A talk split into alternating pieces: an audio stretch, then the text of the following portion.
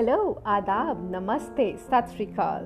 Welcome to the Lockdown series with Swati, episode 3. Today we will talk about mental health and stress levels. I would talk about my perspective to cope up with stress with due focus on tears. Yes, my dear friends, you heard it right tears. We all live in a society where tears are associated to weakness. Needless to say, we have experienced it in one form or the other. They say men don't cry. They say don't cry like a woman. They say crying in office damages your reputation. Tell me, how often have we cried in washrooms or closed rooms so that no one else should be able to witness the so called weak me? Do you also believe that those tiny droplets of emotions are a symbol of weakness? These days, social media is full of numerous such examples on depression, anxiety, where we can never gauge or understand what is actually going behind that beautiful smile unless it is evident why that bold face throughout the day is broken in the wee hours of night. Everyone, I'm sure almost everyone is going through their own set of struggles, their own share of emotional upheaval. But why? Why that one moment of despair gets so powerful that it overpowers all the emotions that we become impatient and ready to give up everything, yes, everything, to enter into a world from where there is no turning back?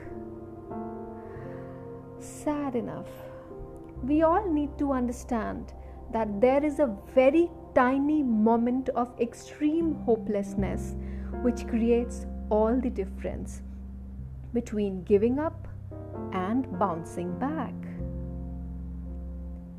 It is when tears come to the rescue.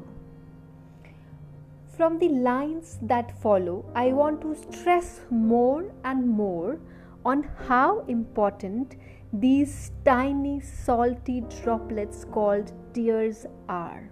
How powerful they are, that they are the ultimate form of strength and a brave way to bridge the gap the moment described in the upcoming words is the moment when you feel full of strength after you have cried your heart out. When you wipe your tears, stand tall and strong, ready to face this world again and move on. And my dear friends, believe me, it would not have happened had you not cried your heart out. So here we go. Tears.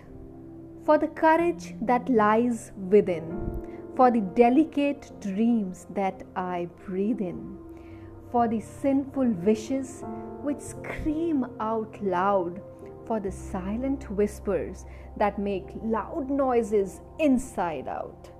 Tears are important. They give you strength to move on with the dreaded past. They empower you to press the hard restart, to realize that life is waiting in full blossom, a feeling that's simply meant to be awesome. Tears are important. For letting go of negativity, to regain the power to accept, for allowing you to be yourself, to let the promises be kept. Tears are important. From next time, my dear friends, now you have to promise me that when you realize that someone is on the verge of giving up, or someone is going through a hard time, or you see someone in utter despair, promise me that you are going to tell that person, please shed some tears. It is okay to cry. Thank you. And with that promise, it's my time to take a leave. See you in the next episode. Till then, Shabak Khair, bye bye, sayonara, see you soon.